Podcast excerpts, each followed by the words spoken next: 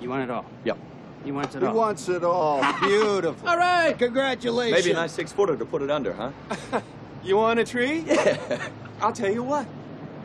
I'll give you the best tree I got in a lot for nothing. hey, thanks. But the shit's gonna cost you, um, a hundred.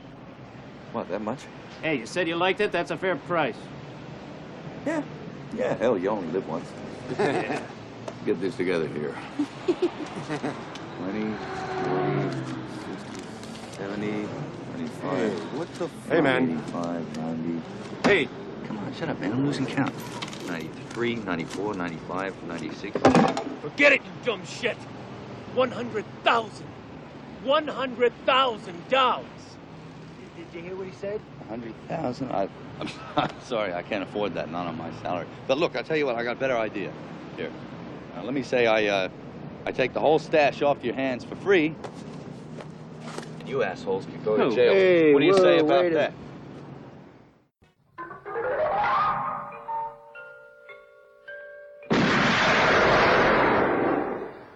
Do you expect me to talk?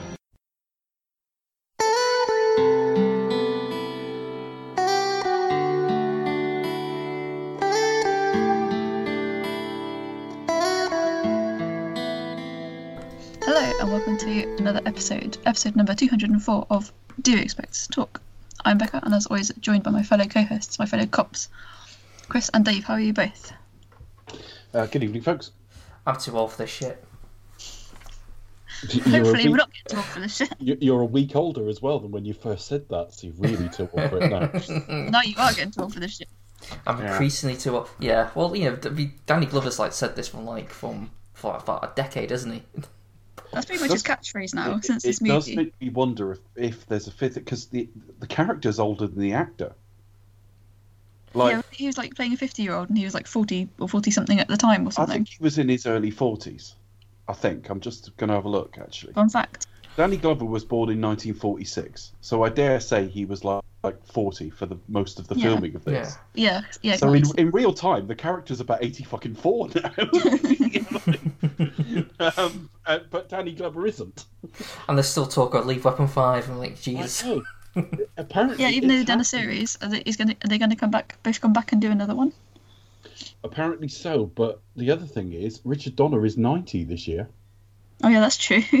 Very old to be directing, but you know, hey, if they can do it, fine. I, you know, I'll watch it. Why not? Legend. Uh, we've just given it away, but what are we covering tonight, Becca? Yes, but last we are finally starting a new review series with Die Hard. No, um, Lethal Weapon, starring Mel Gibson, Danny Lethal Hard. Love Tracy Wolf, Jackie Swanson, Mitchell Ryan, Hard and weapon. Grand Operation License to Kill. Die Weapon. Well, there, there's a there's a through line between the two films, uh, and I was going through some fun facts, and I noticed the the kind of um, comparison between the two. So I thought that was quite interesting. But no, we are finally getting around to Lethal Weapon movie series. I cannot wait. I know Chris, you're a big fan. Dave, you're a big fan. I know we've also got various listeners like Neil, uh, Ken, um, and lots of other people who are, who have been eagerly anticipating us to review this series. So I here we are say- at last. I, I, Enjoy. wouldn't say I am a big fan, actually. I think my, my history with uh, Lethal Weapon is I genuinely can't remember when I first saw it.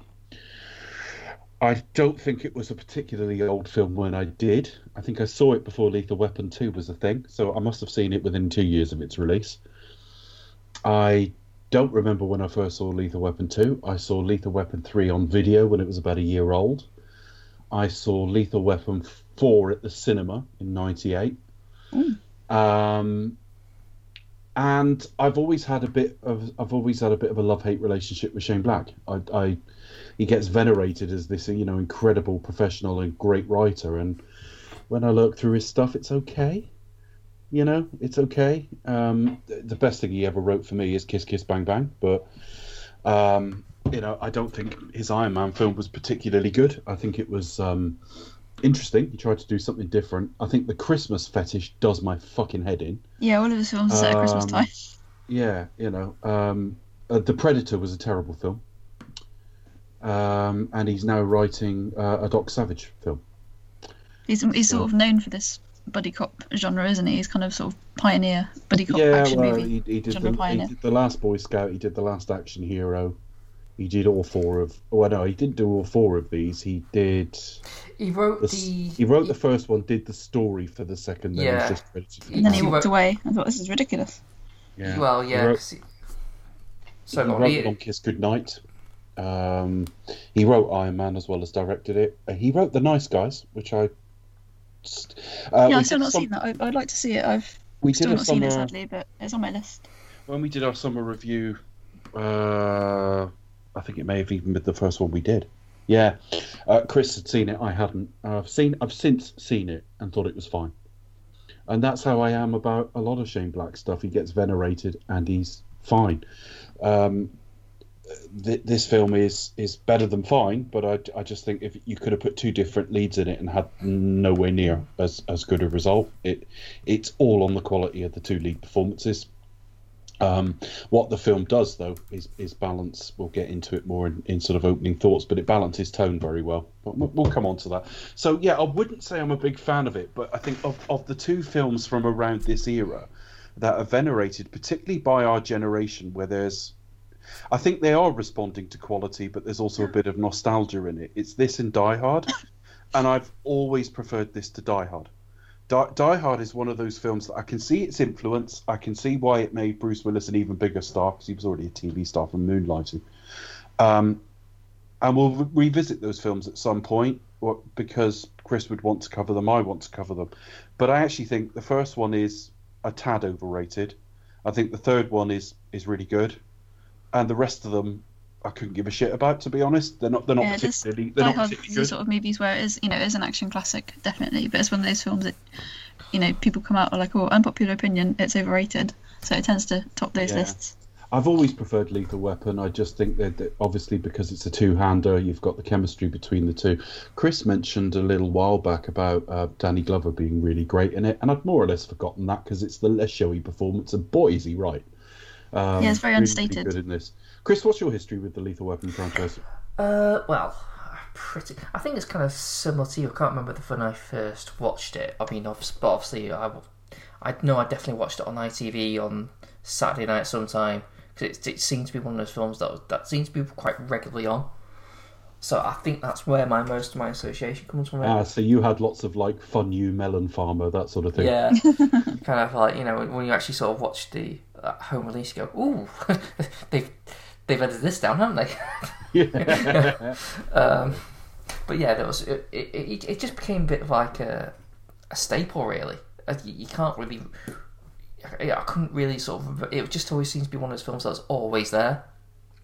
So, so I can't don't really have a vague memory. I, I know I probably saw Lethal Weapon two probably a bit later on, like when it was on TV in the early nineties, um, and then I did see the fourth one in the cinema. Uh, but yeah, no, that so that's that's my general history of it. The uh, the only thing that sort of came a bit more of like a religious thing is I always double bill this around Christmas time with Die Hard. That, that's, that seems to be the two eighties action films set around It's Christmas funny, time. Die Hard's the one that you always get the very lazy conversation is it a Christmas film every year. Yeah, I don't mind the conversation. I mind that we've been having the conversation for 30 fucking years now. Um, I don't give a What- shit. It's what gets me- But what that's seen as a Christmas film, whereas this one never gets mentioned in the same breath, yet it's literally. Well, exactly. It's, it's the same, isn't it? It's, yeah. I mean, th- what what annoys me about all of that conversation with Die Hard now is like. It, it's before I, I probably would have been one of those people who said, "Oh yeah, it's a Christmas film," not knowing it, not with with given that like no one's really saying it out you know out loud, and just kind of like, yeah, well, to me it's Christmas. Now it seems to be every fucking time everyone's coming out of it. But the thing that annoys me more than anything is like, eh, just just saying, "Oh yeah, it's a Christmas film," without actually sort of coming up with any sort of what makes a Christmas film. Well, what does make a it's Christmas film? Christmas, that's Is Wizard of a Christmas film? I mean, it has nothing to do with Christmas, but it, you know, it, it could be considered one. Um, you know, is it film set at Christmas? Is that or does it have any, any themes? Now you could now I can actually can justify why Die Hard is. You could justify Die why Die Hard is a Christmas film, and I can also I can justify why this is classed as a Christmas film. 'Cause it, it, you know, it follows the same sort of thing. You know, like a lost man finding solace, fi- finding like a meaning for life, uh, while embracing friendship with a, a new family. Do you know what I mean? It's like that kind of finding the the, the warmth of um of of a warm family family home and then having them embrace this like guy who's like lost due to like some tragedy and sort of brink of like you know suicide is kind of is kind of mended by like you know the warmth insight of embracing a new family. Do you know what I mean? So there is there is a Christmas story. You can, you, you can sort of talk about Lethal Weapon without all the sort of the, the action scenes and and all that kind of thing, and sort of you could probably describe it as a you know a film that a, a story that would justify. You think, oh, I can, I can see that being a Christmas film. Do you know what I mean? So in some way, I think I think Lethal Weapon is probably more justified than Die Hard, but uh, I do. Um, I, I, I do personally, but um, I I mean my, my take on Christmas films has always been what is it's a personal thing. There there are Yeah. films that are. I mean, It's a Wonderful Life is a flashback being told on Christmas Eve, but the vast majority of the film is just the, the running of his life. It's got nothing to do with Christmas. You only see the tree in a couple of, of, of sort of sequences. No, Christmas But is always like a sideline, is yeah, you know, almost incidental. uh, you know, obviously something like Christmas Vacation, of course it's a Christmas film, but anything else, I think it's what what does it mean to you? I watch on Her Majesty's Secret Service every Christmas. I, I don't, but I don't think that's in public consciousness as a Christmas film. But it is to me. It's set. It's set around Christmas, or at least certainly the, the sort of the the main bulk of the And film is. films like it's whatever you Um, want to watch at Christmas. That's basically it. Sorry, Becca. Yeah, of course. No, this is exactly, and you, you know, it's got, you do have. I mean, that there's always like every year you're going to get that argument, especially on social media. You know, is our films like Lethal Weapon, Die Hard, for example, a, a Christmas film? I mean, you, you could even you could even argue that, you know, like Majesties, for example, is is a is not at the forefront of the public consciousness. Certainly in, in the Bond fandom it is, but in the wider movie going world, it's maybe like a little known Christmas film, or it's a Bond film that just happens to be set around Christmas time. Um, but then you've got films like Nightmare Before Christmas, where is it Christmas or Halloween? It, you know, it covers all the all the seasons, all the genres, all the holidays. And again, it it, it it's certainly in this country where things like Thanksgiving aren't isn't a thing. Yeah, Well, I- I'd be quite happy to watch things like Planes, Trains, and Automobiles at Christmas because it's about going home for the holidays. yeah, it's, it's a holiday. It's a it's in um, festive winter. It doesn't film. really matter. Well, winter, it's autumn, but there's snow, and it doesn't matter which holiday it is. It's a wintry holiday. Yeah, winter Groundhog holiday Day, movie. I think, work, would work around Christmas. I just think I've got no problem with the debate over whether these things are Christmas films or not, but every year it comes about like, and the, the people talking about it think they've come up with some weird, funny, interesting take, and it's like, no, this this conversation is incredibly stale now. Mm. Um, but Lethal Weapon is set at Christmas. I can't speak for the sequels. I don't think they are. No, they're not. Uh, but um, obviously, I think I, I think Lethal Weapon 2's set around. I can't remember. It. I, I think it's might set around one of the holidays, but I can't really remember. It might be Thanksgiving. Yeah. But I'm Yeah. not entirely sure. But I don't Becca, think it's, share, I share don't think it's your really mentioned. Becca, share your extensive history with the uh, Lethal Weapon franchise. I saw this film last week. Um, no, I was just thinking, is, is the reason that the other ones aren't shot, uh, aren't shot, aren't, made, aren't set around Christmas is because Shane Black Shane didn't Black write didn't them. write the script. Yeah. Yeah, that's why he That's didn't write would them. Um, yeah, so I um the newbie is always it's those sort of films that's always been on my list um to see. Right, I must get around to watching them one day. I Must do it. No, and then when we years ago when we decided to cover them for this, I thought right, snap up a box set, and I just save it, save it, save it. Um, and then fi- uh, we finally got around to it. Apologies for the delay. Um, so yeah, I watched it last week. Um, yeah, fantastic. Um, I can, you know, I can certainly see why it's, you know, it's the classic that it is, and why it casts a long shadow over, over kind of the um, the action and buddy cop genre. It's definitely um, a pioneer film in in that regard. Um, chemistry between the two leads, fantastic. I do find Mel Gibson a bit difficult, especially some of his later movies, um, but I have enjoyed his various works as an actor, director, producer. Um, yeah, fantastic. I can, like, you know, all the action films that kind of followed since, especially sort of in the 80s and uh, late 80s, early 90s, um, as we mentioned, like Die Hard and also License to Kill, which we we loved over many years ago. Um, you can definitely see that through line, and indeed any kind of buddy cop movie now that you know they're still various homages um, and, and tributes, and you can you know as I said at the top of the show there is that through line, um, specifically in films of that genre. Um, so I can definitely see the influence there. I mean, has there ever been a cop film since this where one of them isn't like unconventional? Yeah, there's always one who's like who's the straight man, and the other one who's slightly crazy or off the rails, or is they're basically kind of opposites attract pretty much. There's like the crazy one and the straight laced one. You know, it's, it's the odd the odd couple, isn't it? Pretty Yeah, much. it's like the you know it's like comedy duo. You have to like have the straight man for it for it to work. I mean, that's Yeah, like- you gotta have the crazy man and I the straight mean, man. if if you had both like um, both cops who are both straight, it would just be a bit. That's a bit boring, now, isn't it? Boring, yeah, it'd be very dull. I'm But, still yeah. waiting for the li- the fu- the live action Max Power film where he throws the bullet back at someone and kills. Yeah, I cannot wait for that. Oh my god, that's like one of my favorite episodes. But yeah, I mean, I, in, in terms of my my first thoughts, I, I just I had a really good time with it. Um, it's so of its time, from from the mullet to the the sexy sax music to the loud fucking music playing Oh, over the opening shit. credits. It's the most 80s, one of the most Um, 80s things ever, isn't it? Oh my gosh. It, it really is, and uh, I must say some of the action near the end does start losing me, but for two thirds of the film, it's absolutely great. I forgot how charismatic an actor he was at, at, in his youth, Mel Gibson. He was uh, very early 30s here. I think he was about 30 filming this. yeah, he's, uh, really magnetic. So this is one of his first like big major roles, wasn't it? I think. Well, I mean, you're forgetting Mad Max, the Mad Maxes, which Oh, yeah. started Yeah. small. Uh, Yeah. Mad Mad Max was a very small budget film, but the the second one became a cult hit, and the third one was quite a big sort of release.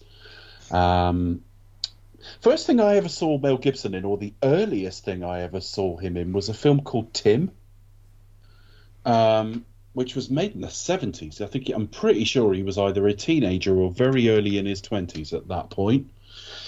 and it was about um, Tim. in Monty 1979, so probably about 22 filming it.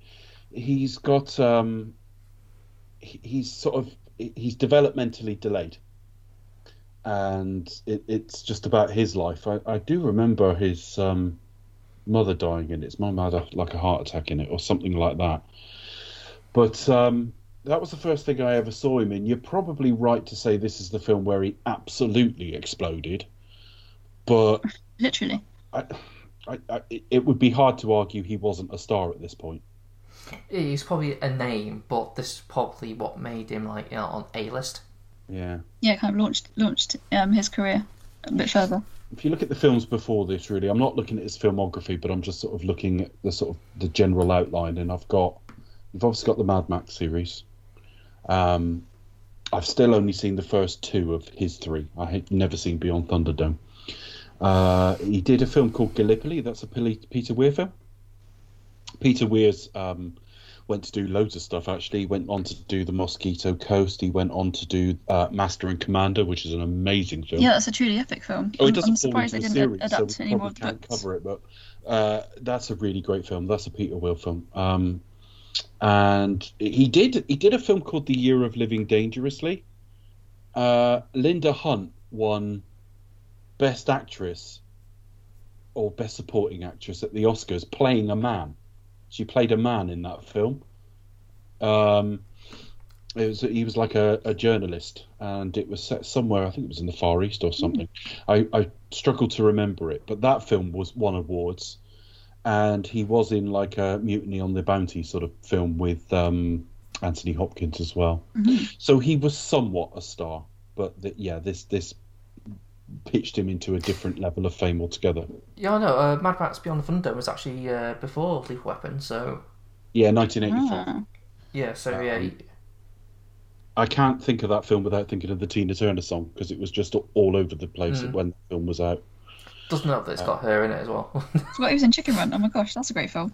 Off topic. Yeah, he's been. Yeah, what was he called? Rocky, I think. That's actually a really good film. I think that is a play on Max Rockatansky. It was, yeah. I think they, they got him in for Um, that. So We may cover. Um, we may cover the Mad Max films at some point. Um, because I can barely remember the first one. Uh, but the, the, the, the the first basically- one's really kind of exploity kind of film. It's a very low budget, I like picture exploitation. yeah, it. proper It- exploitation. It's a low budget. It's a low budget little actioner, really. The second one is is the closest to sort of um, Fury Road, really. Yeah, it's the closest to Fury Road. One one long chase film, really, but really incredibly well done. Um, but yeah, this is the film that made him a star. Obviously, directed by Richard Donner, who we've covered uh, for Superman. We may cover the Omen films one day. Who knows? Um, th- those are the things he'll be remembered for. Although I didn't realise he made the um, Richard Pryor film, The Toy, which I found quite funny actually. And he made Scrooged as well, obviously. Yeah. Yeah. He's got Um, quite a collected uh, CV, hasn't he, Richard Donner? He did Yeah, Goonies as Yeah, well, which yeah, we're it's got not quite fans wide of. but- ranging, so yeah, and there's not particularly tied down to like any genre and can handle a- lots of different there's things. not a very high number of films in in there either. Like he did his first film in 1961, seven years till he did his second, a year till he did the next one, then seven years before he did The Omen. Probably quality rather than quantity. Yeah, Or, or a bit of both. although I really don't like the Goonies. Um, I really don't like it. No, um, it's, it's kind I of known for, it's only known for like surprisingly- genre movies. Surprisingly, it got slaughtered by critics, but I did quite like his Maverick film. I quite enjoyed that as well. Don't I think I don't have a very good memory of that. I maybe need to watch it again, but I think that was kind of like my my leaving point, unfortunately. Yeah, um, I remember Conspira- enjoying that too. He did Um, Conspiracy Theory as well. With, Maybe I need to see it again. Perhaps I'm, I'm misremembering. Oh well, never mind. Um, and yeah, Lethal Weapon is apparently the fifth one is happening, but we'll we'll see. Uh, the last film he made was it was 15 years ago, 16 blocks, That's crazy. a, a, a Bruce Willis film. But he has worked multiple times with um, Mel Gibson. He clearly enjoyed working with him. Um, He did uh, Ladyhawke as well.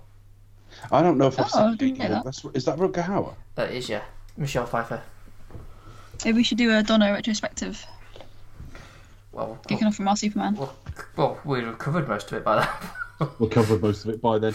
We'll, we'll, let's say I'm I'm up for doing the Omen at some point. Um, Maybe even Halloween into special. bloody remake. Ooh. So we'll see. Um, I mean, we know what the what our next few are. Before we go any further, we'll just quickly actually recount that. Let me just go and find the list. Maybe do. we should do uh, Halloween movies as well as Christmas movies, or Oh, I thought you meant the Halloween franchise. Sorry. Um, oh no, we can if you want. I don't mind. Um, that's do probably about the- as much as I can stomach. we- We've got Austin Powers next. Or maybe we Um, could do pick a Halloween movie, pick a scary movie to do in the Halloween season. the next four series are after this. We're going to whip through the Austin Powers films just as commentaries. Uh, then we're going to do the X Men series. Oh, Uh, then we're doing the Bourne films. oh. Then we're going to do all the westerns. We're finally going to do the early only westerns. We've been talking about it for five years. all of it. And then we got Tolkien. And I think that will probably see out this year, to be honest. Yeah, and we'll, we'll. Die Hard is a few entries further down than that, but yeah. So we'll do them at some point. But um, so uh, it's almost a redundant question, though. Chris, first thoughts on Lethal Weapon? Uh, well, I think I'm going to let Becky go first because I'm more interested to see what uh, a first time. Uh, Oh god. Viewing. Um. uh, yeah. Um.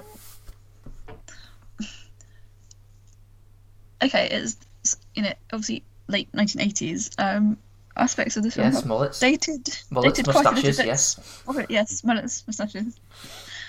Brick phones. I've got a fun fact about the phone coming up later on. Um, and yeah, it's just one of the most 80s movies I have ever seen in my entire life. Um, obviously, big trigger warning. Um, this film famously opens with a suicide scene.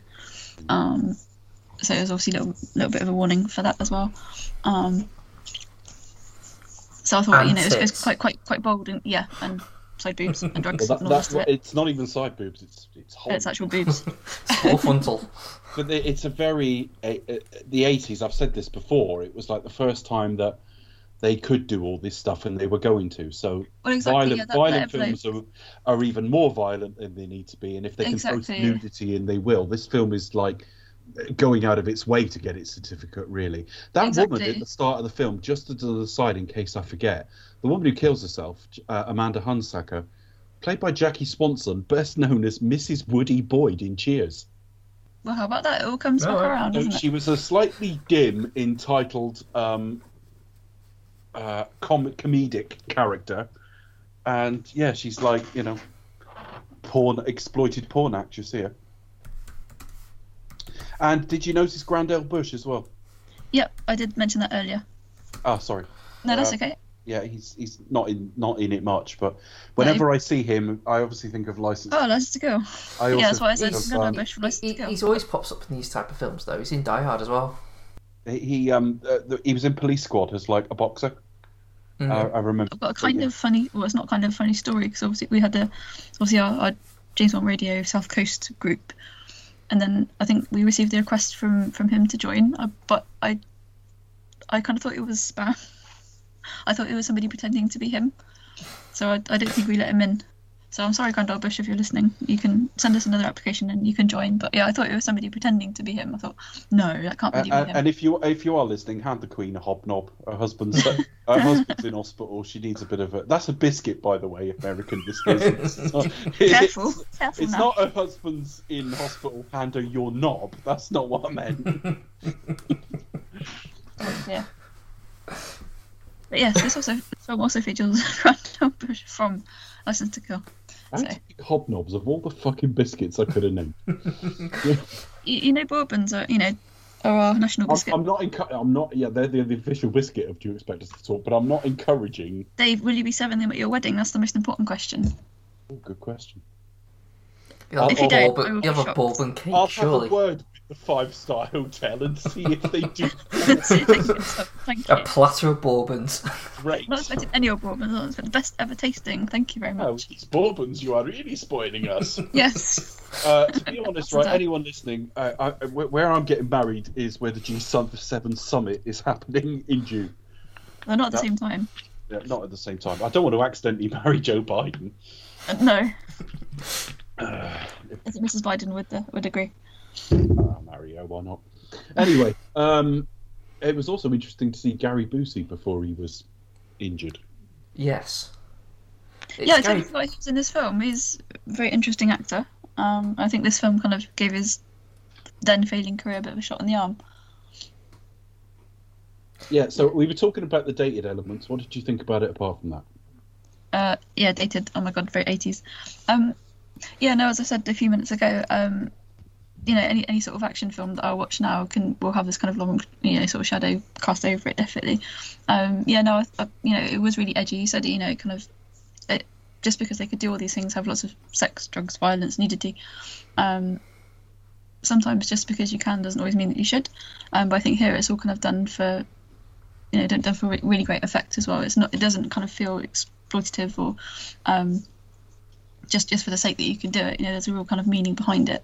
Um, and I think also because it is so hard, because it's so tough and so edgy, um, and it's not afraid not afraid to show those those emotions. Um, and the characters, this is going to sound really cheesy, but because the characters are so real, I know that sounds really stupid, but um, I do kind of feel obviously whatever flack you might want to director uh, Shane Black. I mean, his characters do kind of feel very three dimensional.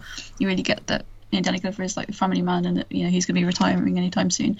Um, and also the scenes where Mel, Gibson, his character, kind of, um, you know, he's, he lost his wife years ago. He's you know really broken up, and you know he kind of contemplates suicide on, on many occasions throughout the day, and you just think, oh my god, this is terrible. Um, but then, you know, that, that becomes a, a turning point for him, and of, of the end where he kind of gives him that like a hollow bullet, and says, oh, you know, I won't be needing this anymore, and that kind of. That kind of like his, We, his do see, of we see her gravestone at one point. I remember her date of birth being 1954, but I didn't see what the date of death was. How long has she been dead? Do we know? No, it's like 80, like 85, something like that. It's like, Uh, I'm just Yeah, curious. I I'm, I'm just can't curious. remember, but from memory, I don't. I think it's like like a year, year or so, like maybe two years. ah, okay, yeah, maybe it is, yeah, yeah, So two years. 85, 86, probably. Yeah, Uh, around that time, anywhere, somewhere. But yes, it, my, my point was that it's still, you know, very, very quite raw, quite raw to him. But it's just those the kind of scenes that, if this if this film was made today, it perhaps wouldn't be made in the same way. You'd have to film it differently, I think, or it would be slapped with a with an 18 rating. Well, it was Um, at the time. Yeah, exactly. but Um, it, it does I- I think- bit over the time. I, I think in certain ways we've grown up, in certain ways we haven't. I, I, I tend to think now there'd probably be less nudity in it because I Mm. just think that was a feature of like 80s films. I mean, in Robocop, there's a brief shot of tits for no other reason than this is an 18 and we're gonna Yeah, like, this is because you can. and I, I think there's an element of that to it. I don't think that would be there now. No, I think even though you know we are, we are poor, more, we are more permissive now as a society. I kind of think in many ways that we're not. We've kind of gone a little bit not not gone backwards. I do wonder if it's almost the, the opposite, though. That that it's like you do get to a point. It's like, well, why am I bothering putting that in? Well, exactly. This You know it, what I mean? certain point. But I kind of I feel like with, with this film, it's all it's all here because it, it needs to be. You know, it's not gratuitous. It's not too excessive. Um, I mean, obviously, high octane explosions are obviously a great big spectacle for this film, and it's known for many. You know, this series is is known for its action um, and impressive explosion sequences, um, which are you know really interesting to see. Um, Yeah. but yeah, it's just I, I kind of got the impression that it's all there because it you know needs to be, and it, it, it never once jumps out at me as being like exploitative or gratuitous, or just you know just for the sake of it. It does really earn its 18 certificate, but but in a, you know in a really um. I don't really think it feels way. particularly exploitative. It just feels of its time. Yeah, and yeah, not just the probably the way to fashions. say- yeah, of its the editorial it choices and the. I think That's what I mean know, about- it was all of a being a very sudden in the 80s film. that the, these these 18 films seem to need to be grown up, and the PG-13 existed, but studios hadn't sort of cottoned on to the fact that that's where, what you should chase to make the money. Um, so it, it's glorious that the. I mean, I'm, I'm so glad RoboCop is exactly as it is. I really am. But there are elements in a lot of these films that they come out of their time. You know that that, that the sort of the amount of violence and, and sex was of the time, really. Yeah. Um, but yeah, I'm just looking at the No, having said that, I enjoyed it. I'm looking forward to seeing the rest of the. You know, I enjoyed my time with it, and I'm looking forward to I the am rest of the because I don't remember much about them except you know batter up. Rock and boots. Um, I, the exploding I- toilet in, in the second film. That's what jump, sticks in my mind most. Yeah, well, God knows why. Yeah, but I just The, think the of weird thing is, though, Falk I always think of uh, Loaded Weapon when, I, when I think of that. Oh, yeah, of course, yeah. Vic Now and that I Bob did a seeing. parody of it, but it was on like Shooting Stars, and Mhm. it was a what happened next round. And it turns out they're on the, you know, one of them's on the loo and it's about to explode and all the rest of it, and they pause it and it's what happened next. Yeah. And they obviously fed like Ulrika the answer or something because she said, "Is this the one where they both end up in the bath with pints of bitter?" and that's exactly what it cut to them sat in the. Yeah. Um, so I think of that. Looking at the cinematographer Stephen Goldblatt, he's just looking at how um, uh, eclectic his his stuff is. He did the Sean Connery film Outland, which is great. It's kind of high noon in space. He did The Hunger, the Tony Scott film that really does look like the Red Shoe Diaries. It's a vampire drama that I actually quite like. It's one of the few Tony Scott films I think is all right. He did The Cotton Club for Francis Ford Fo- Coppola. He did Young Sherlock Holmes, which had the first CG effect in. Uh, he did all the Lethal Weapons films, but then you got stuff like Joe versus the Volcano. He did the two Schumacher Batman films. Oh dear, that's a, yeah, a dip in his Um, career. He did some work with Mike Nichols, like That, uh, that, that put his uh, his career on uh, on freeze, isn't it? That- Christian. Um, the thing is, he also did Rent. Put his. I should have said on ice. I But every said time on I see every time I see Rent, all I think of is Team America. I'm thinking of him shooting like everyone has AIDS. the song. I mean, the, the thing thing about that though, that gag, it, that it works so well because it, it, it pretty much is Yeah. because that's that is pretty much the, the I'm not saying it, but that's probably that's and he pretty much also the play. len- he also lends the film that has the most unfortunate uh, title in uh, English English UK English because it's it's the Robert Redford film Our Souls at Night, Oh gosh, yeah, that was which awful. is Arseholes at Night. Basically, Uh, so, worst yeah. title ever. Um, I was surprised to find this had a Michael Kamen score because it just, I don't know, it, I don't, probably because it's been, this era has been parodied so heavily that you go back to some of the sort of stuff done straight and it sounds parody. The amount of Mm. silly sax in this is, is I think, is awful. Sexy sax. Yeah. Well, it's uh, it's kind of it's done with Eric Clapton, the, the Yeah. score. Of course, yes. Um, Guitar by and- Eric Clapton. Now it was, and this is like another Bond connection. Don't know if this might turn up in your fun facts, Becca, but it was uh, initially picked because he Eric Clapton did. Um, oh, sorry, uh, Michael and Eric Clapton actually did a, the score to uh, a British like sort of short TV series. It's like a limited, like six episode kind of kind of thing called Edge of Darkness. Um, oh, and then Mel Gibson made the film many years ago. yeah, but yeah. also the, the- directed. The, film, the TV version is Bob, Bob Peck, the Australian actor. Yeah. Yep. and that yeah, was groundbreaking directed by. drama. He died By, really uh, young. I didn't realise that. He died, Yeah, he did, unfortunately. He died after Jurassic Park. he died in Kingston upon He Tyne. died in the toilet in Jurassic Park. yeah, no. Um, but um, Sorry. yeah, the, Bob Peck and Both. Joanne Whalley, the TV series. I think I'm right in saying yes. Martin Campbell directed it. yeah, that's yeah, there's said. one connection. There we Yeah. go.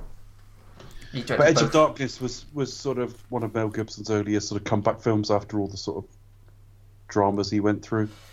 Um, what's the other one that got made into a that was a TV show that got made into a film? Very similar, State of Play.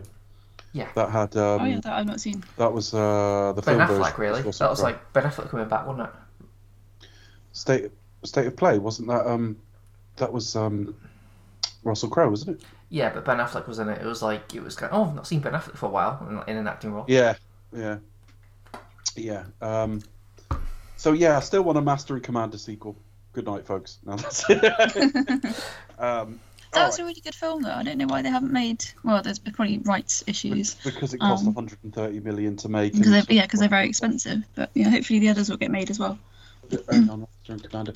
I heard from Russell Crowe himself was asked about sequels when they were publicising it, and he said, "I don't know. It's going to have to make a lot of money because this cost 130 million to make. yeah, Looking at it, It's one of the most expensive films to make at the time, wasn't it? It's 150 million, and it only took it took 211.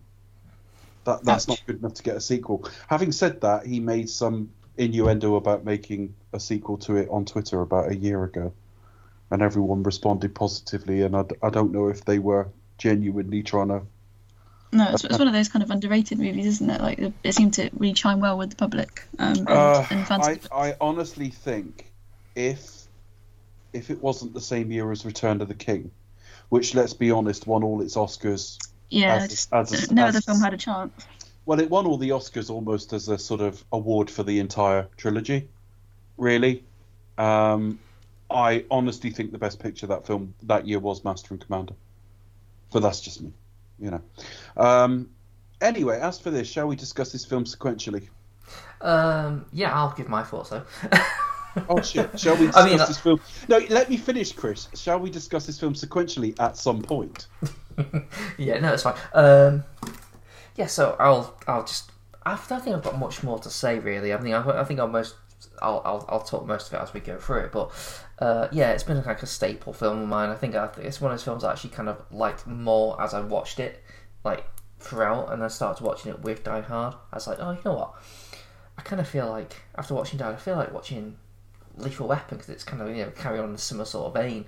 Um, so yeah, I kind of enjoy this more like like more on par with it now. Um, so I, I've after this viewing, it was kind of one. I've always kind of got got surprised again how uh, how good Danny Glover is actually because you always think Mel Gibson, but one of the things that struck me was Gary Busey.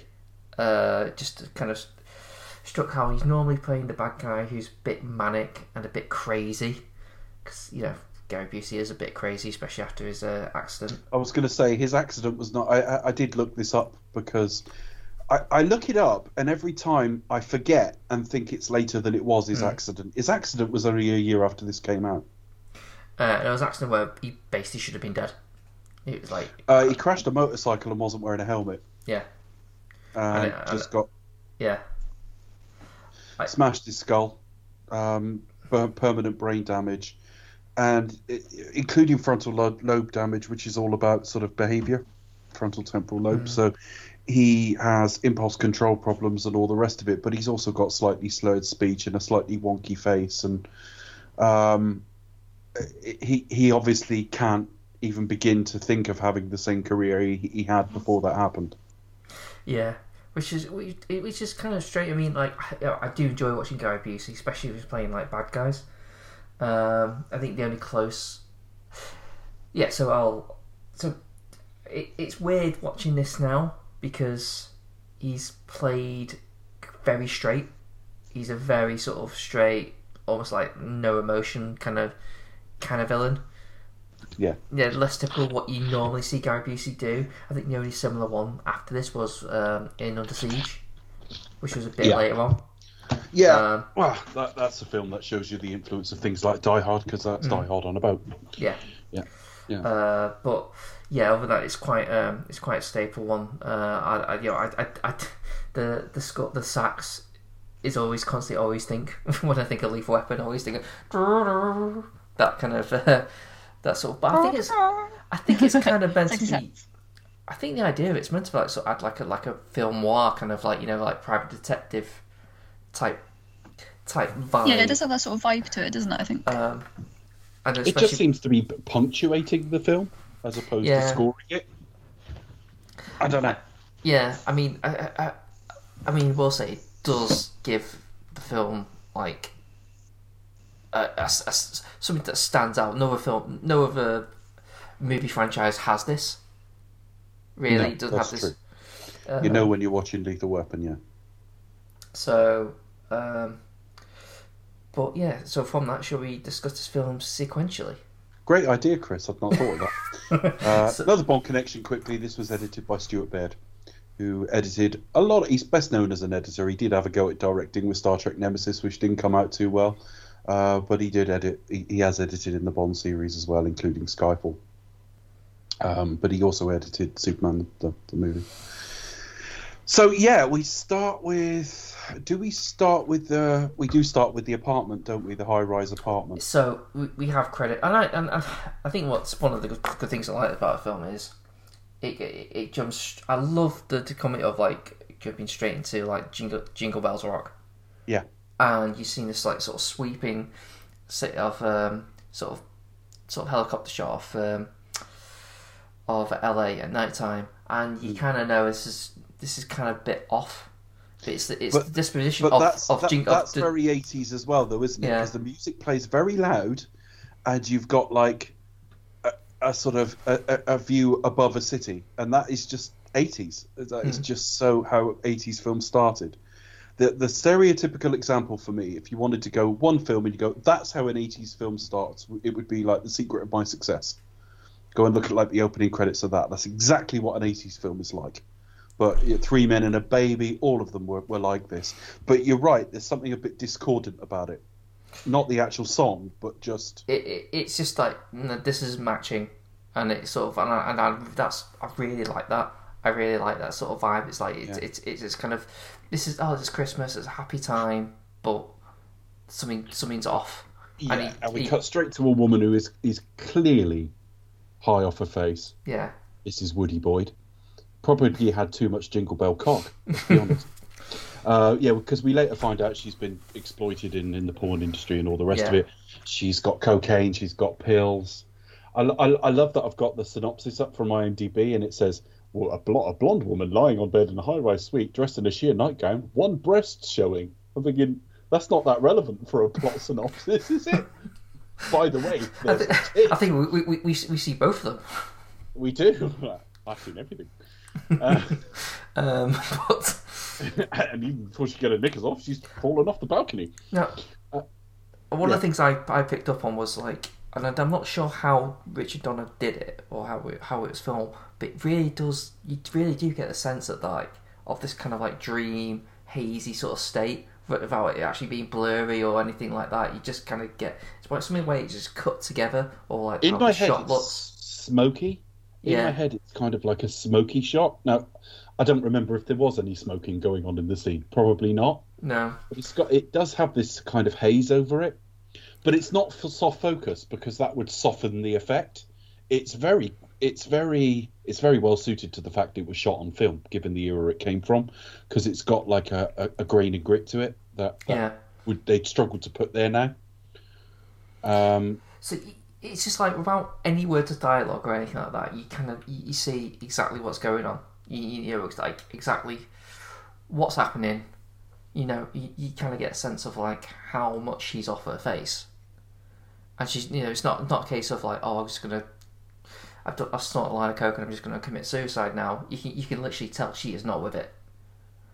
Um, and then when she does jump off, it's like sort of how everything just goes silent and you sort of see like the, the, the, the buildings. It's almost it does almost feel like a dream.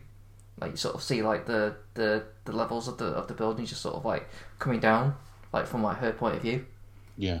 it's like I think I, that's one of the things that struck me about this I thought actually that's quite quite really well done. Um, like I, you know how he sort of made it kind of very sort of hazy and very sort of dream state like well like and and like showing the viewer but not in any way. Anyone who's not seen this and just listens along with us, we're not romanticizing this at all. It, No, it- no, it's no. some- it's disorienting and quite. it, it, it's really I'm, I'm, yeah, I'm talking about how it's shot like how it's telling the audience what's what's happening Uh, Um, yeah, I mean, it, the actress conveys it all through expression and, and everything else. You can tell she's hot, you know, really quite messed up. But if you took that away, and maybe you didn't see the actress's face or whatever, you would still get it from the way it's shot. This this woman is inebriated in one way or another. yeah and then we cut straight to um, Danny Glover Oh, she in a jumps off. bath We see her jump off first, though, don't we? yeah oh sorry I thought I got yeah so but yeah Um, she, she jumps off and she jumps off and lands on top of a car, Yeah. and um, it- that really has some impact as well. Hmm. Um, and then it cuts to Danny Glover in the bath. So we've had some we've had some female nudity. It's only fair they throw some male eye candy on. yeah um, he looks pretty buff for someone who's like retiring Do you know he gets more buff as the series goes on? Is it the fourth one? He's just in boxers on the street. I, th- I think I don't know yeah He, he, he, yeah, the, the guy's in good shape. Um, but yeah, it's his fiftieth birthday, and he's got He's- uh, three he's- children. He's married, Hmm. um, and he's He's kind of, I don't kinda- know. Is he kind of going through a little bit of a midlife crisis as well? Like a little bit, like he's he, I- I've he's always got a kind of- beard. He's like maybe it's maybe it's the passing of years for me, but he's fifty, behaving like it's his sixtieth, mm, which is not old in and of itself, but you know, it, it's like he's right near retirement and he's past his best and stuff like that. And 50's not really that. If you're a cop, I wouldn't have thought. No. Uh, but he does seem to be concerned about getting old because he's got this beard and there's like a little sort of uh, dig at it turning grey. And the next thing you next time you see him, he shaved it off. mm. Um, and then we he's got his, to uh, like he also got his uh, daughter who's like Jailbreak. his eldest daughter who's like he's like grown up and any sort of signs of womanhood he's he's a bit sort of protective of. yeah. Uh, so so he's like yeah, um, but yeah. So, but what I really actually quite enjoy about the the stuff it's seen is is that you really do get a sense of like this is like an actual family. I mean, I, I, like if you if you um, if you see the dialogue written down, it sounds probably so conventional, but here it just feels like so natural. Like just, they do just like behave like pe- like people who live lived with each other for a while. Do you know what I mean? Yeah. Yeah, that feels like a real family. uh, which is not something you don't often get, especially in like 80s action movies. Because it's, it's because most of the time they're just like, well, get to the next action scene. Uh, but uh, No, this film is quite content to take its time in quite a short running time. It's only about an hour and three quarters. This film, a little bit more than. Uh, so next we're introduced to Riggs. yeah, Riggs is just uh, basically waking up in uh, a little trailer by the beach. His life's a bit of a mess, Mm. and that's essayed quickly enough. I mean, we're, we're told like cops by and large over there, public servants generally don't earn that well, but I mean, Murtaugh's got like a decent home, and Riggs is in a trailer. And the first thing when he gets up, you know, grabs a cigarette and a beer. Yeah, he- he's not quite with us. But I don't know if we find out more going forward because I can't remember the sequels. But we don't know much about the circumstances except he's widowed. But and we don't know that at this point. yeah. So basically, this guy is a bit of a mess. Uh, we go see a bit more of uh, Murtaugh and his family. Um, he's like his wife says he's always got like a, a message. From, I did get I did get reminded of Notting Hill though, just where Julia Roberts' character says Mel does his own ass work. it's like yes, we see it. yes.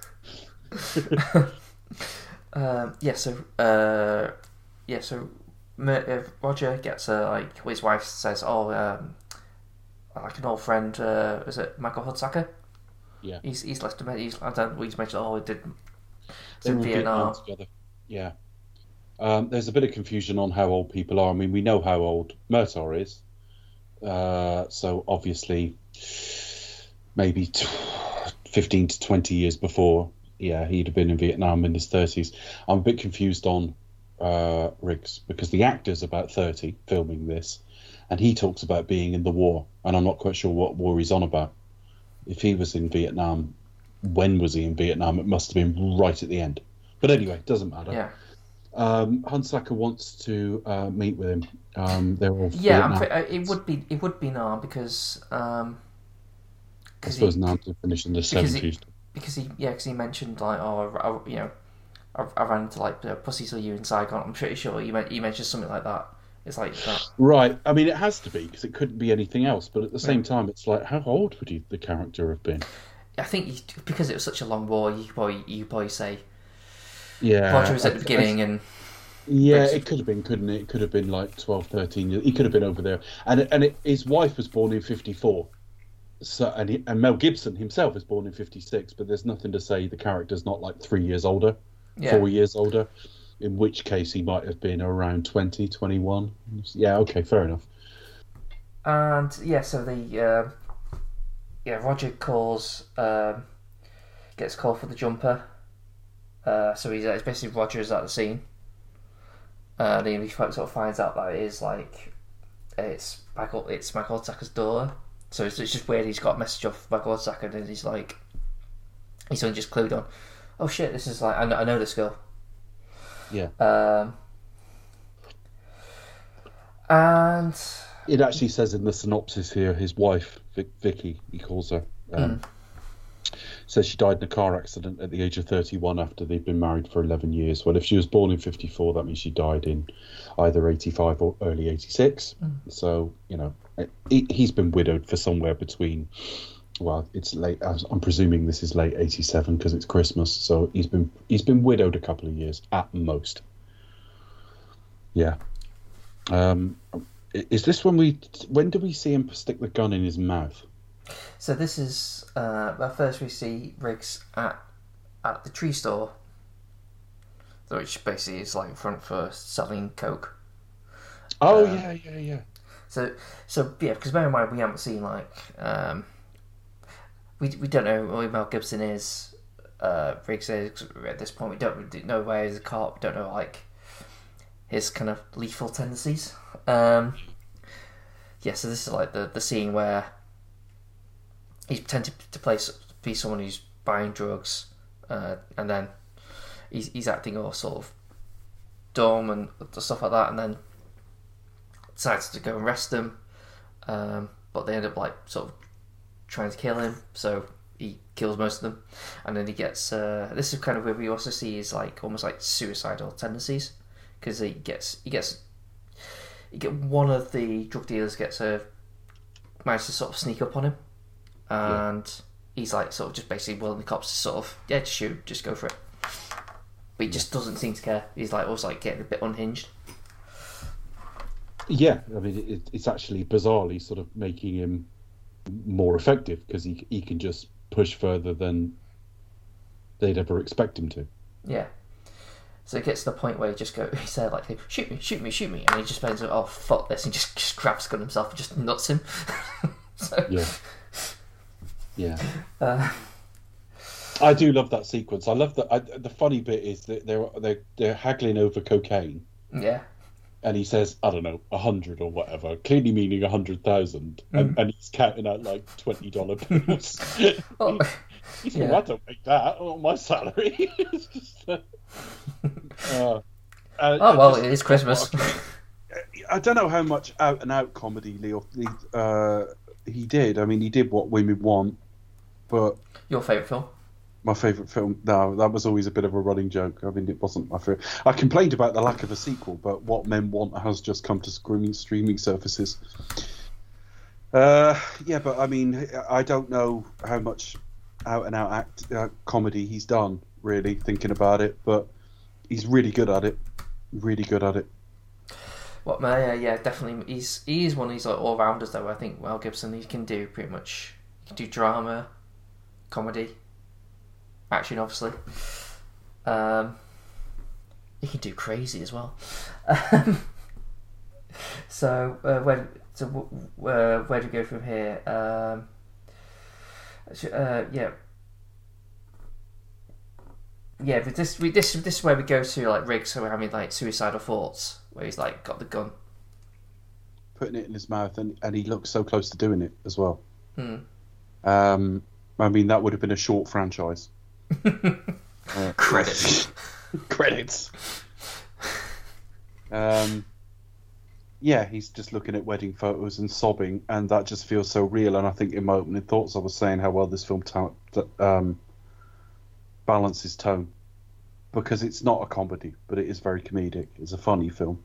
It's got funny interplay. Both leads are really good. In my memory, Danny Glover was the sort of stoic, you know, more sour one, but that's not how he plays at all.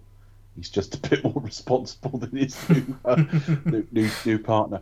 Um, so it's really funny, and, and you would think things like this should give, be given you whiplash. I have complained about clashing tones in films in the past, but it just it all works here. Yeah, I don't know if you agree.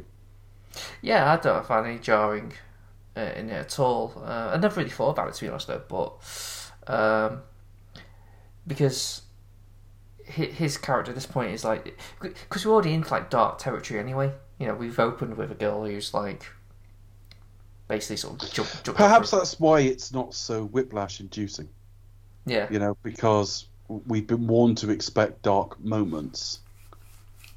Um, and yet everything in the score and everything is kind of implying there'll be a lightness and fun to this as well. yeah. So we're primed to sort of swap between these tones. What do you think, Becca? Yeah, I kind of think at times it does, at times it doesn't. Um, I can see obviously Mel Gibson is the lethal weapon of this movie, as, as you mentioned earlier, Chris.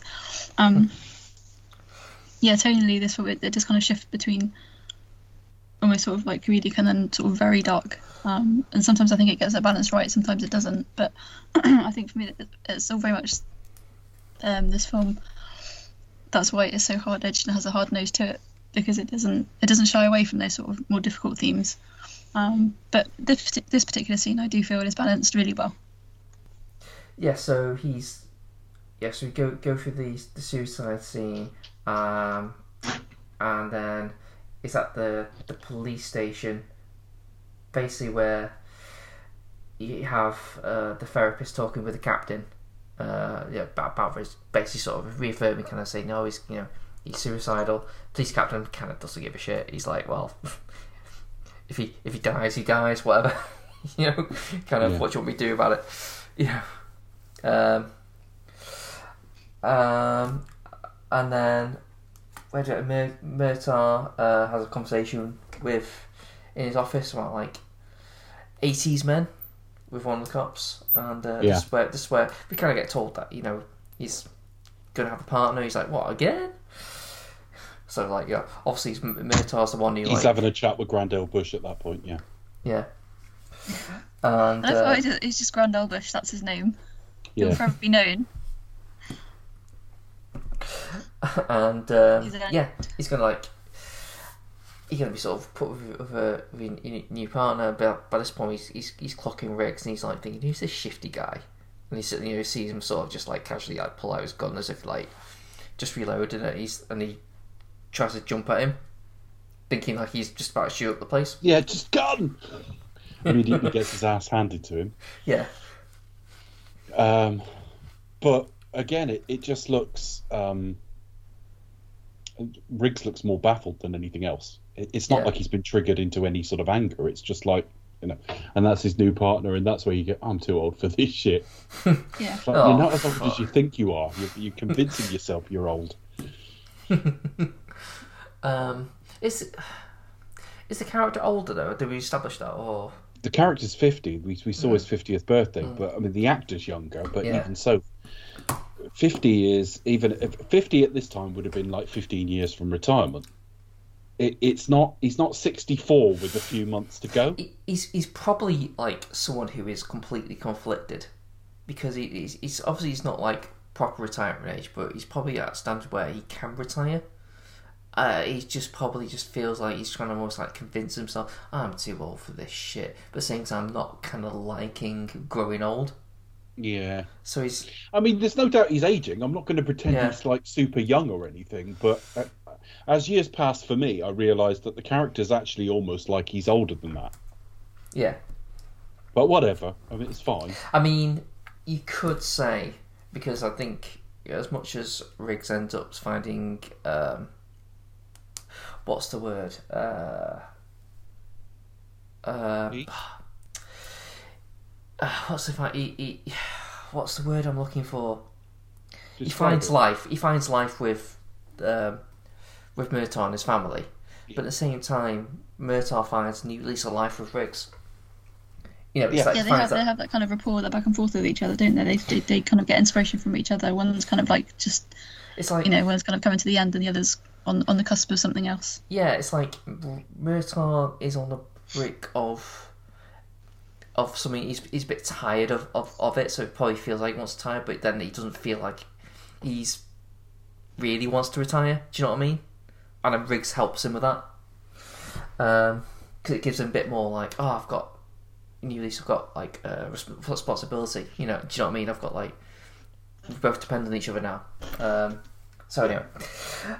Uh, that's that's. I think that's Don't we probably... go, don't we go straight out to the man threatening to sort of jump? Yeah, so we have a little conversation with, in the car, and they're both like at odds, like saying, "Oh, well, I don't really want to work with each other," you know, kind of, kind of thing. You know, they think Riggs is kind of draw, is trying to pretend to act psycho. Yeah, he he does impl- he does imply he's trying to get like a psych pension. I think he calls Yeah. it. In other words, invalided out of the service and get Yeah. his pension early. Don't know what the rules around that are, but you get sickness retirement in most sort of Western countries. There's there's similar arrangements here for things like that, and they he just thinks he's he's playing, and he, it's the last thing he needs. It's a dangerous job. Um, and particularly the amount of guns out on the scene over there, you know, it, it, I can see why this has a heightened level of threat over what it would be, say, here. You know, that this is a dangerous job. You really don't need to be out there with someone who's like, mind's not on the game. Yeah, yeah, someone who could be potentially be trigger happy. um, that can be, anyway. Yeah, it's, it's yeah, it's kind of like look, I don't want to be partnered with someone who's suicidal because he could end up getting me killed as well. Um, so yeah, so they're, they're doing that. Both established that they both like, you know, been been at the war, you know, um, and then yeah, they well, uh, we yeah we meet oh we meet uh, Mr. Joshua and the gang. Uh, Mr. Joshua and the gang. Not Yeah, quite well, as good the as general, Cool and the really. gang. That sounds like a rubbish name for a band. It Yeah. does, doesn't it? No offense. I couldn't come up with better. right. Tell us about Mr. Joshua and the gang. Well, ba- basically like it's it. I, I I forget what the the bad guy's name. I just referred to him as like the general. He's like he's, he's like because he's he's obviously he's an old. I've got it in war. front of me, but I have to admit I wouldn't know if it wasn't in front of me. It's Mr. Mendes. Yes, that's it. but Um, I, I would not have remembered that. Um, I he- they go inside to meet um, uh, Peter McAllister. Now, the, the actor that plays Peter McAllister is an actor called Mitchell Ryan, and he's in his late eighties now. He's still alive, but he turned up in loads of things. Funnily enough, uh, Stars just launched over here. It's like an add-on to Disney Plus, not in North America because in North America they've got Hulu. Um, and 24's on there. I watched the uh, first series of 24, and he was in that. He was in Grosse Pointe Blank as Minnie Driver's father.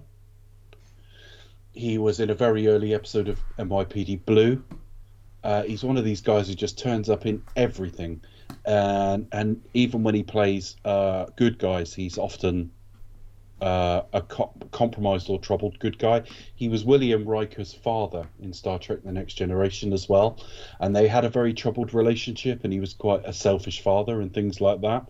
They they kind of figured it out because that's in the nature of that show, but they had a very tough relationship. Um, so I just thought I'd, I'd sort of give a little shout out to Mitchell Ryan, a bit a bit of a sort of uh, always the bridesmaid, never the bride sort of actor. In that he's he's always in little supporting roles in things, but he's always very very good. Yeah. Um, yeah, he's also there's also another actor as well who's like in in this scene. He's in lots of stuff. Um, trying to find out what the What was his? Uh, what one of the drug dealers? Oh no, that's, no, it's the guy they're doing a deal with. Um, he's he's been in lots of stuff. You've seen him, I'm sure. Ed O'Ross. Ed O'Ross is Mendes. No, um, yeah. yeah, Ed O'Ross. Yeah. He, he he basically played the bad guy in Red Heat. Um, he's He been in lots of eight action film. Um, Universal Soldier, Dick Tracy. Uh, another 48 Hours, which I still haven't seen. I've seen 48 Hours, I haven't seen the sequel. Uh, yeah, he was in. He was the voice of. Oh no, that's all right. He was uh, in an episode of Curb Your Enthusiasm, which I love. Uh, yeah. Uh, born in um, born in Czechoslovakia, as was. done, yeah. yeah, done, worked worked a bit with Walter Hill, I think, as well. Um, I honestly can't remember if I've seen Red Heat because they all sort of they're in these massive films he made in the Mm. eighties. Arnie, he he worked with Walter Hill. yeah, Oh yeah, well Red Heat was Walter Hill. uh, another twenty four hours. I don't know if he was in twenty four hours as well, but yeah, he was he was in that one. Um, Walter Hill did forty eight hours as well. Yeah, Walter Hill's. I, I ought to see Red Heat then. I thought it was Full just Metal like a bit- Jacket. I thought it was just like a mindless Arnie actioner. If it's Mm. got more to it than that, I'd want to see it. It's not Um, bad. It, it's yeah. basically one where he plays a Russian. Yeah, yeah, okay. Yeah. Um, Action Jackson, the film Yes. that, that could have made Carl Weathers a star, but didn't quite. yes. Uh, Uh, but, but yeah, didn't. okay. oh, he was in Moonlighting as well. Talking to Bruce Willis earlier on. Uh, I, I really, I, I would fear watching Moonlighting now, in case it's not as good as I remember. I haven't seen I a was single very, episode. I, I was very young when it first aired, and I remember it being outstanding.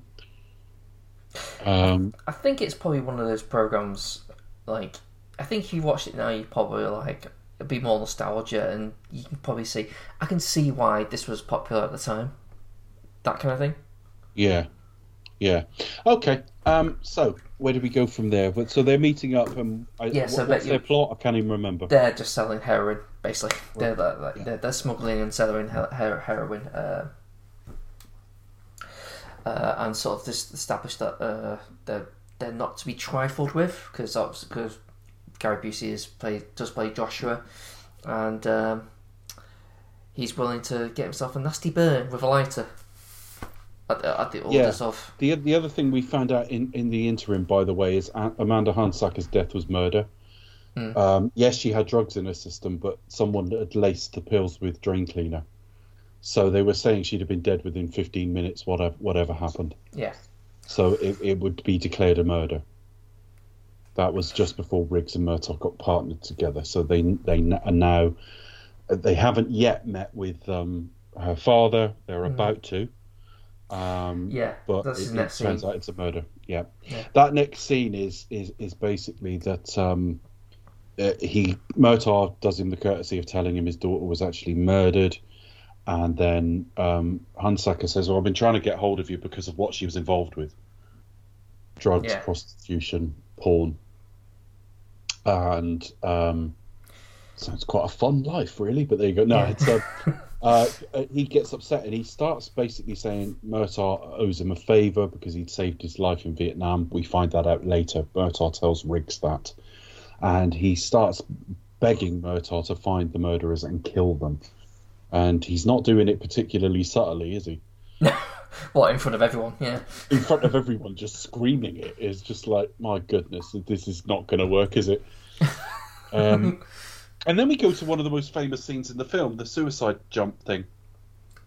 Um, I love this. What did you think of this, Becca? Did you remember this? Did, had you seen this scene? Because I think it's permeated into pop culture a bit. Well, I think it has a little bit. Yeah, it's one of those things. that's like even though I, it's the same. Yeah, with, with this with this film, um, I think the only probably one I've probably seen is, is the second one.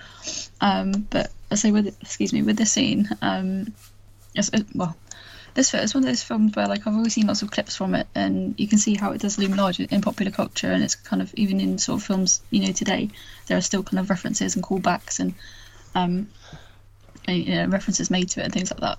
Um, and th- yeah, the scene is definitely one that, that does stick in modern memory for sure. And it's like, even if you maybe haven't seen the film all the way through, you'll be familiar with this scene because it's just been referenced so many times. You know, just in action movies in, gen- in general. Um, and it was kind of it's sort of instantly familiar, even though I'd never seen this film before. Mm. It was yeah, still very familiar, unfortunately. It just I- shows how iconic it is, really. So. Yeah, this scene is really, really. It, I think it was in some of the trailers and things like that, but not yeah, with all of the I think on the on the um, the Blu-ray release, because there was a like anniversary special edition, um, and a lot of the trailers do that, and also like online as well, like um, and on the website as well. Um, a lot of the trailers do. It seemed like the, the big scene that was figured, you know, in, in the trailer, so it does feature quite heavily. But yeah, it's quite, you know, it's, it's very often parodied. Um, you know, if you're going to do like a um, sort of a comedy or reference or like a spoof, you know, you'll you'll find it in there, and yeah, Yeah, absolutely. Um, it's a really great scene, though. It's really effective. He's distracted him long enough for the inflated cushion to to be put out. Um, and of course, we the viewers aren't seeing any of this, so we're still not quite sure how sane this guy is. No, Yeah. you, you really don't know at this. At, still at this point, is well, you, it's probably till like halfway through the film, but like at this point, you still don't know. Will he? Won't he? You know what's what's going to happen? How's it going to go? And it's a real live wire scene, and you, you really, well, if, you're if, if you're a bit special like me, then you you know you you never know. You kind of it's 50-50. It could turn on a dime. You never know which way it's going to go. it's kind of like I think it kind of sort of shows you how like basically Riggs's character, his what the way his like um, craziness is really someone who just will just snap.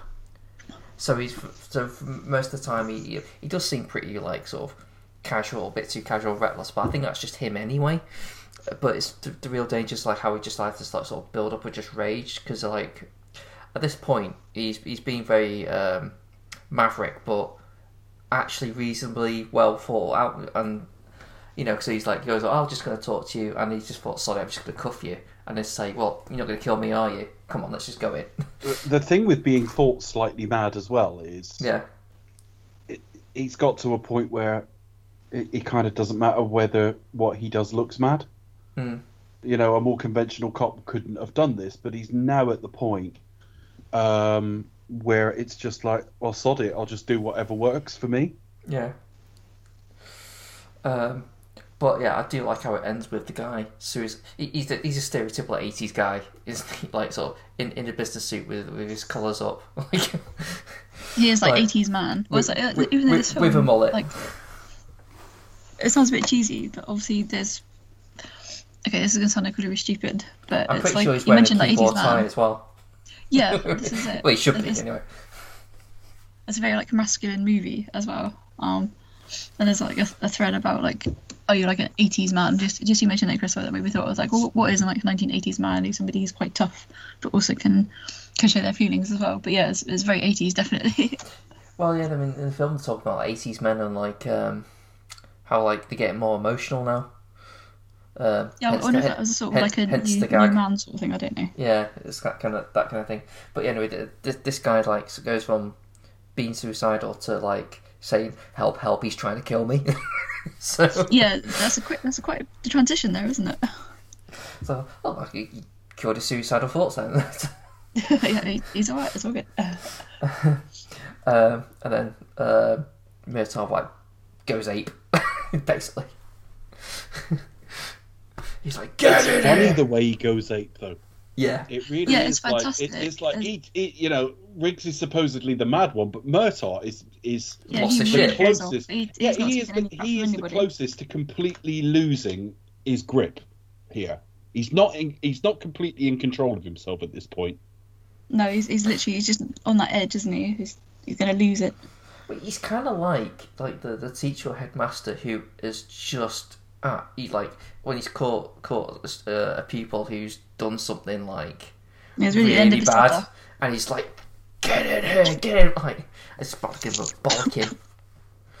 um, so they they have at it basically uh, about like you know do you, like do you want to die and and and yeah, he actually pulls out gets his own gun and says like go on you go on you just do it um and he almost does it or he seems to almost do it he Yeah. kind of gives him like Uh, that sort of glare Uh, obviously, I know he doesn't kill himself here, yeah but it's a very tense scene. It's really well directed Yeah. as well. Again, it could come off so hammy, the close-ins on the eyes and things like that. It, it could look like a parody. It, it's just perfect. And it, at this point, he is. Murtaugh just stops it happening, and it's just like, right, you're not, you're not, um, you're not great. You're not just trying to get a pension. Um, and then Rick just goes, "I'm hungry." I, I like how it ends. Though. He just goes, "I'm hungry. I'm gonna get something to eat." Dead, dead calmly. What just walks out. Um, um, yeah. So we have Murtaugh on on the big '80s telephone, calling the therapist. Uh, sorry, say that again. Yeah, you got um, got Murtaugh on the big '80s telephone, yeah, I know.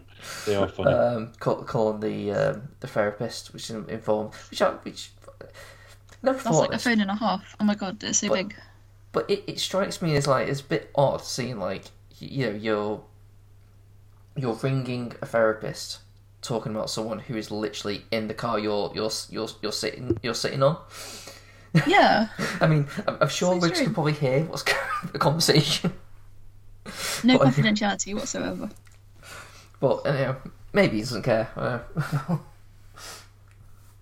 Uh, yeah, Yeah, I'm sure ba- they mustn't mind too much. yeah.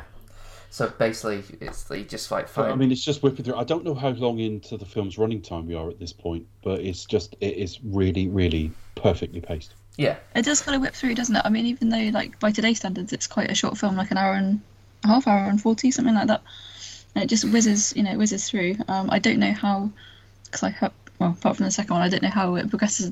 You know, if they get longer, if they're shorter, if they're the same sort of running time. I haven't looked into it at this point, unfortunately. Um, but Might each of get a one of those bit films where longer. like they, yeah, a little bit here and there. But yeah, this this one um certainly zips through its pacing.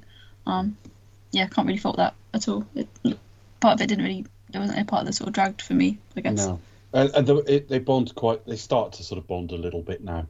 They're joking over smoking in the car and stuff like that, and I, you know he's going to buy him a fiftieth birthday present. And, Yes, it's Uh, like yeah.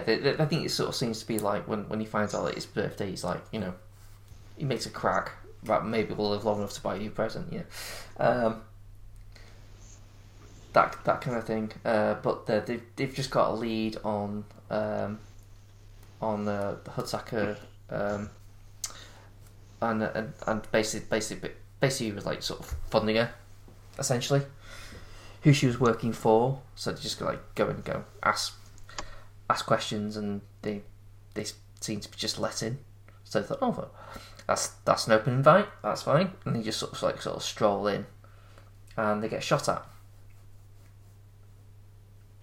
yeah, um, if these people could shoot straight, they'd be fucked, wouldn't they? I mean, they, they go in. Yeah, um, I, I really like Murtaugh at the end of this actually, um, because uh, he shoots him in the leg, and he's like giving him the lecture about I shot him in the leg, so I can interrogate him now. But um, just as uh, just as they get him to his feet, he produces a gun, and of course Rick shoots him, and he's straight into the pool, wrapped in sort of the pool Yeah. cover. It, it's one of Um, those weird things. We never properly like, get a good look at him. We only see him like No, underwater when he's not like. really. That that could be anyone. I can't even picture the guy in my head now. But um, yeah. But yeah, no. So um, Riggs saves his life, um, and then uh, then uh, we, we cut after that. It's a bit of a he sort of thanks him, and he's like, "Well, that hurt to say." Yeah. So we get we get a dinner scene next, Yeah. basically. Um, and Right. it's just his eldest daughter can't take her eyes off Riggs. yeah, Um, and I just love the fact that like his wife is a terrible, terrible cook. Yeah. She still seems to be like get like a good kick in regards to that. Like And- brown and Mo- stuff. Uh, yeah. It's like Roger, you're being an asshole. I think it was meant to be a roast. yeah. Yeah, like suddenly Roger becomes like a fucking stand-up comedian for five minutes, basically, just you know his wife. But yeah, it's always that thing where you get new when he starts showing off a bit and starts like being a bit really sarcastic in front of his wife, and you think, Yeah.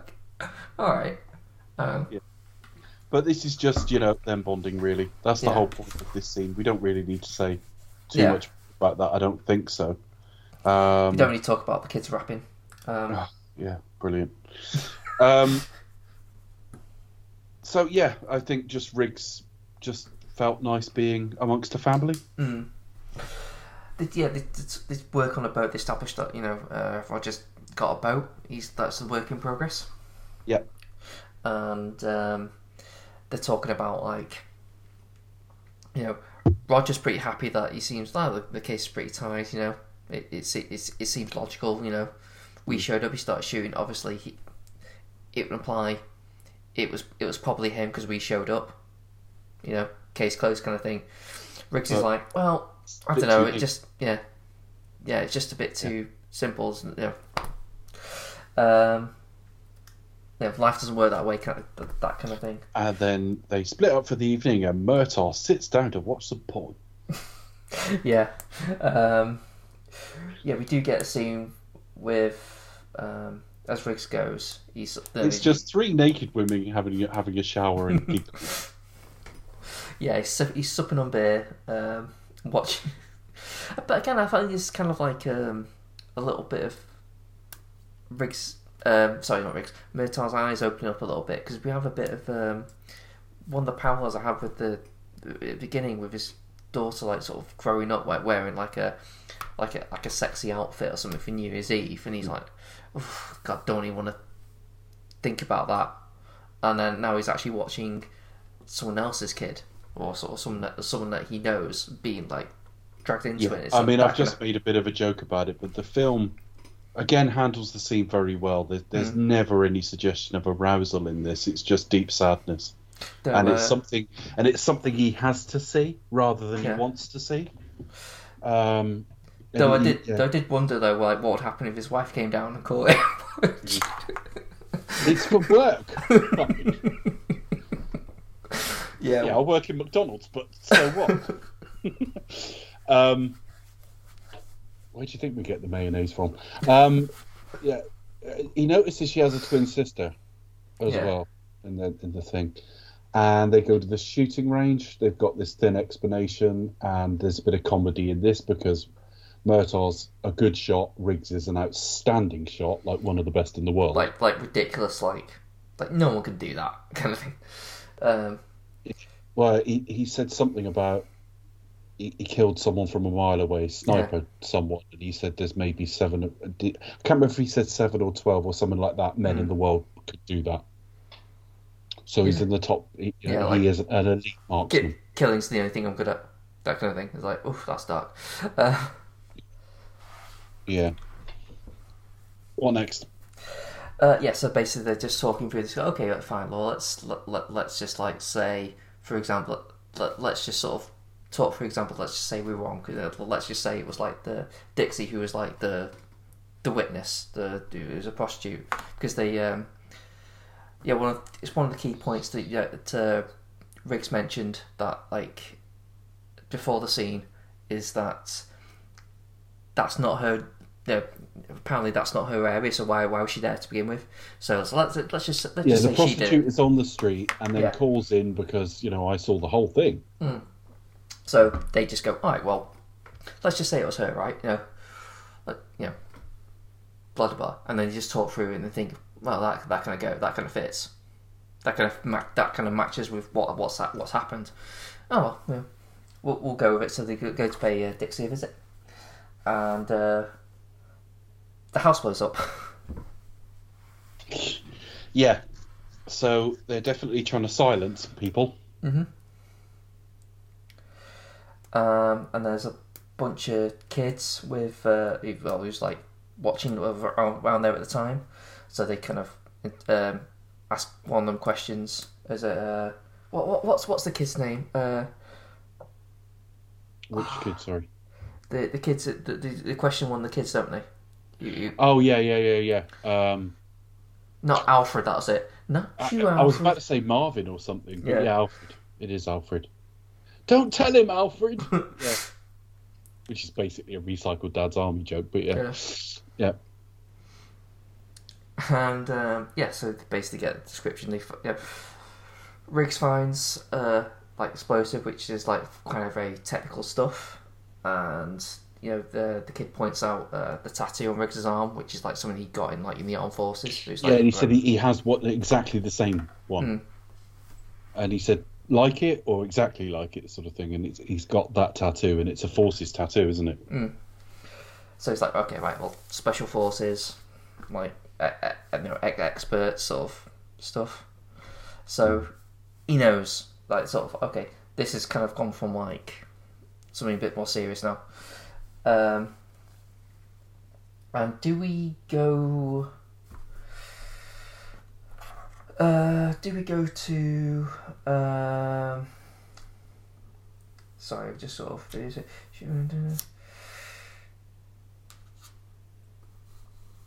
Yeah, we go to Hunsaker's funeral, don't we? The Hudsacker funeral. So we're at the funeral of a daughter. Yeah. So they're basically gone like, right, something, something's big going on. There's something. Yeah, that, it's that not something she was involved with. It's something you were involved with. Yeah, Um, and he's been involved in basically heroin smuggling. It takes some getting out of him, but yeah, ex-CIA and special forces, and I think Riggs was special forces. Um, and it was a unit called Shadow Company. um, and then they not very subtly show up and shoot him. Yeah, not very mean- subtle at all. I mean, I'm, I'm surprised that no one heard a fucking helicopter coming, but um, it, it's that movie thing, isn't it, where the helicopter just sort of just comes out of nowhere. Oh yeah, but it's like silencers make guns completely silent in films, Yeah. don't they? Which they're not. It's something like that with helicopters. You know, if you watch any of the last four years where Trump was being interviewed right by fucking Marine One, he'd be screaming over this bloody thing. You know, Yeah. it's like they are loud, but there you go. Um, so Hunsaker's dead, and uh, Joshua basically shot him. Yeah, um, Uh, they, I, I put kind of marks them because they think, oh, he, he was with cops. We Yeah. don't know what we told them, so we're gonna have to. We're gonna have to get them. Yeah. out. yeah. Um, so now they'll have um, the scene where uh, they they basically shoot Riggs, don't they? Yeah, they shoot Riggs. It's actually pretty well done. He goes up to a prostitute trying to get sort of information about this Amanda Hunsaker, and and he's really like personable about it as well. He's just like, "I- I'm not interested in busting you or anything. I just need to know.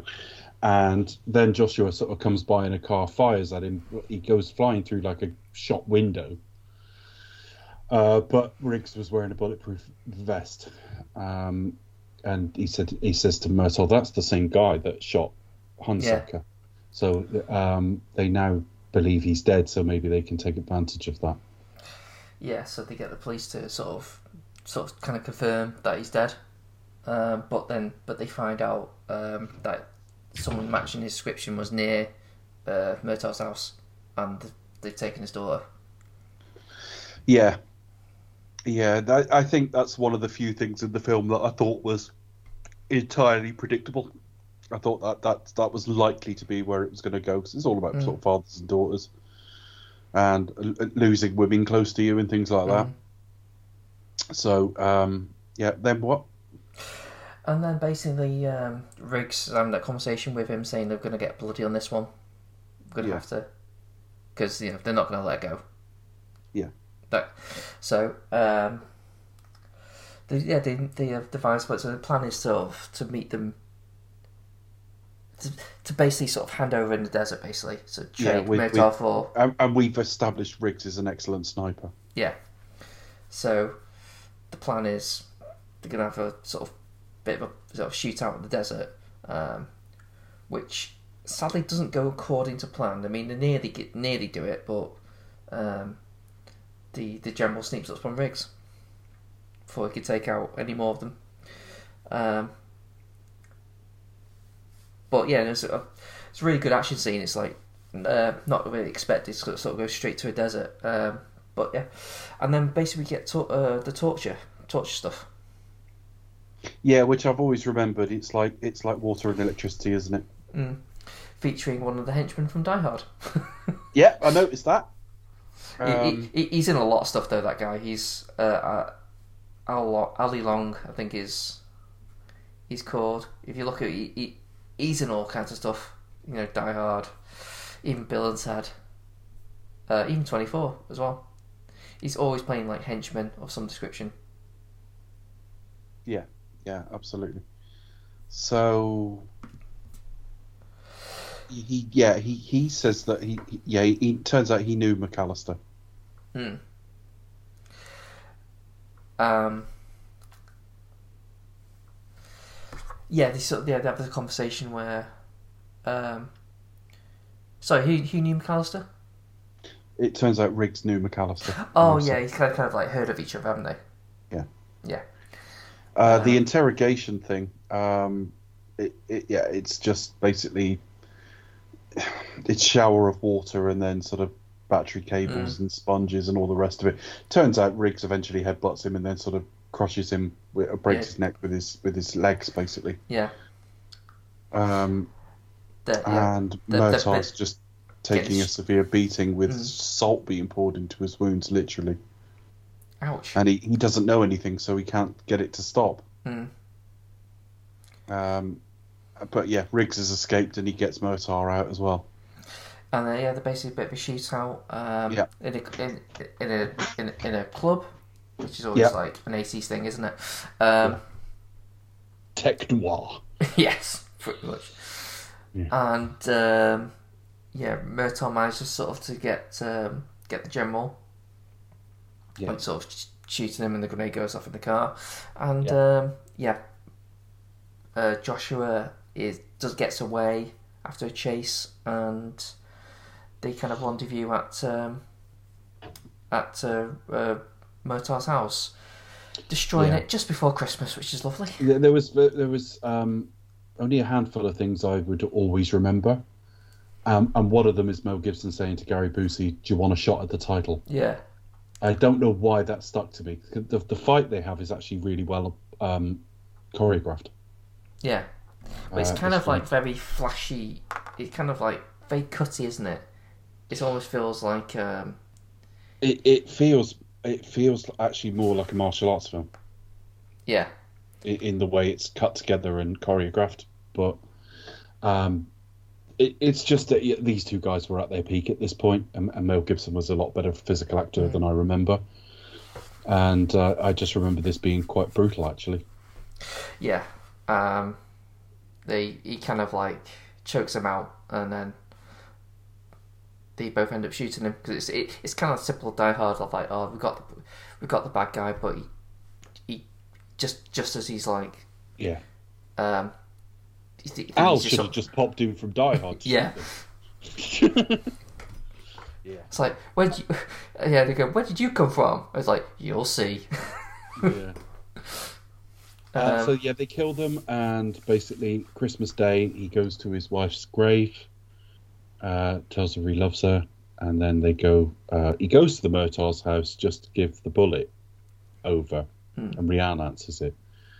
Um, and he said, I, "I won't be needing this anymore." And as he turns to go, Roger sort of chases him and says, "You know, come in and have a bloody awful Christmas dinner." Yeah. us." I'm I'm not facing this alone. Yeah. if they if they so Uh, uh, by the way, I think your daughter likes me. It's like it's like brilliant. And uh, the dog goes in, and that's it. End of the film. Um, my final thoughts on it are, are quite simply that I, I think it's three quarters outstanding. That I, I was willing us through that last bit of conversation because the action's quite well done, but the bits I'm responding to uh, are, are just the way they talk with each other.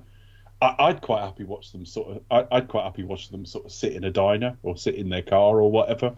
I, I, I, I couldn't have been less interested in the plot, but that's not a knock on the film. I just think these two are perfect. I think I think the film is so. good. I mean, the film the film is well written. For all my reservations about Sh- Shane Black, it it it does sort of pe- set up and pay off on all the things it's meant to do.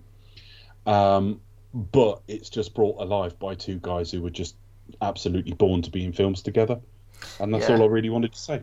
and I think you can tell they generally get on well with each other. It really comes across on screen, doesn't it? Well, you would think those they get on quite well in life. Yeah, Yes, I would say so. I mean, you never know for certain, and some people are genuinely that good of at acting. But um, yeah, I think so. I think I think they were probably pretty pally. Becca. Oh, excuse me, I had to meet a bit of a cough. Um, yeah, no, I agree. I do kind of feel that the friendship that they have um, is really palpable and believable on screen, and you kind of, I, you know, I reading around it, it seems that it's spilled over into real life as well. They become firm friends on and off They screen. Okay, and yeah, definitely. And it, you know, as, as you said, some some sort of partnerings and pairings may seem, you know, only kind of, you know, like it worked well on screen, and then behind the scenes they were at each other's throats. But here, that's not the case at all. You know, you kind of get the impression that they, you know, they were as as from you know as um, camaraderie was effective on screen as well as off. So, yeah, definitely agree. Yeah, uh, for me, it's a bit of a, an 80s staple, really. It's a like sta staple um, 80s action movie. Um, a lot more to it if you delve in. You know, the, the performances are great as well. Um, I think it it's kind of what we've. I mean, Dave often says is a, a, a perfect movie, in the sense that there isn't a lot of stuff wasted. Everything's like either developing character or plot. It doesn't waste any time. That there are a few kind of I don't know. I don't know which cuts you see. Yeah, you've seen. Have you ever seen uh, the director's cut at all? What's the difference? There's a few scenes. There's definitely one scene in particular.